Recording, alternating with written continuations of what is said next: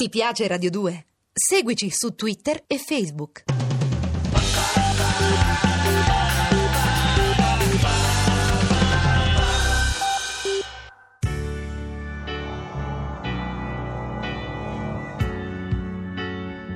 Ma Gianna è una ragazza, una quindicenne che si pone, eh, si pone un grave problema. Cioè dice che faccio, che faccio?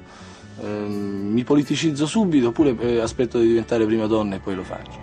Ecco, allora è in questa dura lotta, così che alla fine non si risolve assolutamente perché fa tutte e due insieme.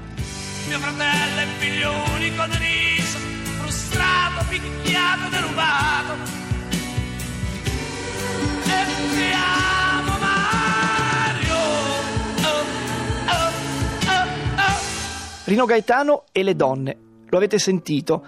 Non gli piace l'amore che fa rima col cuore. Soprattutto le sue figure, le sue rappresentazioni femminili sono un po' la declinazione degli esseri umani. Perché sono donne? Beh, perché a Rino Gaetano comunque le donne interessano su due livelli, quello della poetica e quello anche dell'attrazione, non solo l'attrazione fisica. Berta, Maria, Gianna, Aida, sono tutti personaggi che raccontano più che se stessi le contraddizioni, i paradossi di un'Italia al femminile. In fondo l'Italia è un sostantivo femminile che qualcuno vuole sempre dimenticare. Rino Gaetano nel 1975 ha raccolto quello che aveva seminato. È uscito un singolo, ma il cielo è sempre più blu, che finisce primo in classifica, che diventa un inno generazionale suo malgrado. Si veste spesso in maniera stravagante, usa una tuba, usa un gilet vecchio fa il verso anche a un altro suo mito, Fred Buscaglione, e ci sarà un destino tragico che lo accomunerà, questo grande cantante pieno di swing. Sta di fatto che nel 1976 il Rino Gaetano comincia a pensare a qualcosa di più dei singoli o di un album che aveva venduto poco. Ci sono, in altre parole, le donne che cominciano a battere alla sua porta. Facciamo un salto in avanti però. Il Festival di Sanremo del 1978, dove la donna più famosa di tutte le sue canzoni arriva addirittura terza in un'edizione che è stata definita l'edizione antidoto ai cosiddetti anni di piombo italiani. Si chiama Gianna, è una canzone nonsense, ma fino a un certo punto. Rino Gaetano la canta attorniato da moltissima gente dopo essere stato contestato dai suoi stessi amici. Sta di fatto che Gianna è ancora qui a farsi ascoltare. Gianna, Gianna, Gianna sosteneva tesi e illusioni.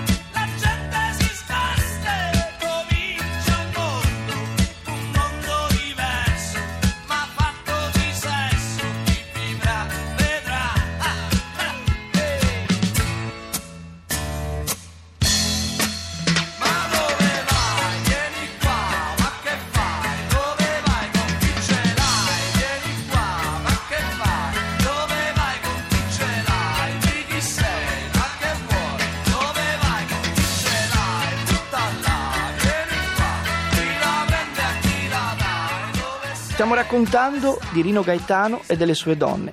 Donne che filano come Berta, donne che sono dall'altra parte del mondo come Gianna, sono piene di contraddizioni. Nel 1977 Rino Gaetano firma un album con il nome di una grande eroina del melodramma dell'Ottocento, un personaggio creato per il melodramma da Verdi, che chiaramente a sua volta si riferisce a qualcosa di altro. Sta di fatto che Aida, oltre ad essere il suo terzo album, è anche forse quello più stralunato.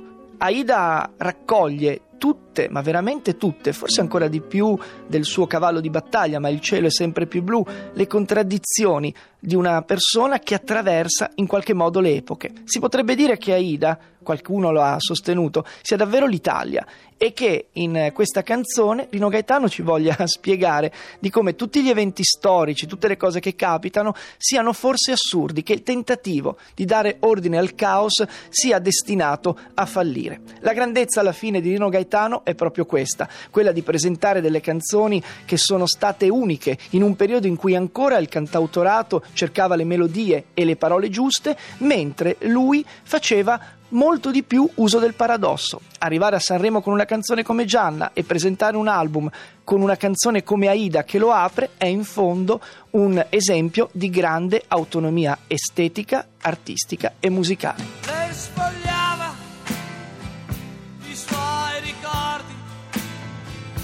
Le sue istantanee, i suoi tabù, le sue madonne, i suoi rosari e mille mari, le alala, i suoi vestiti di lino e seta, le calze a e Charlotte.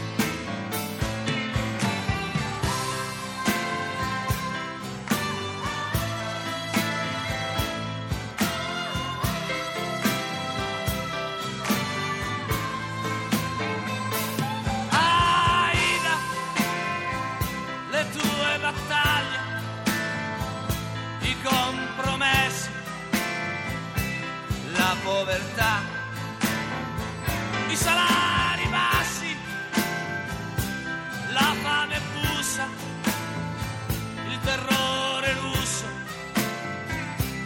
Cristo e Stalin.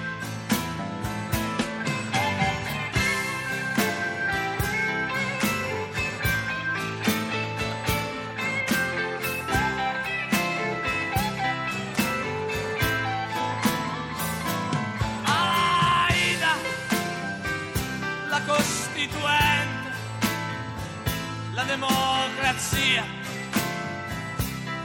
e chi ce l'ha. E poi trent'anni di safari, fra antilopi e giaguari, sciacalli e la pelle. Aida, come sei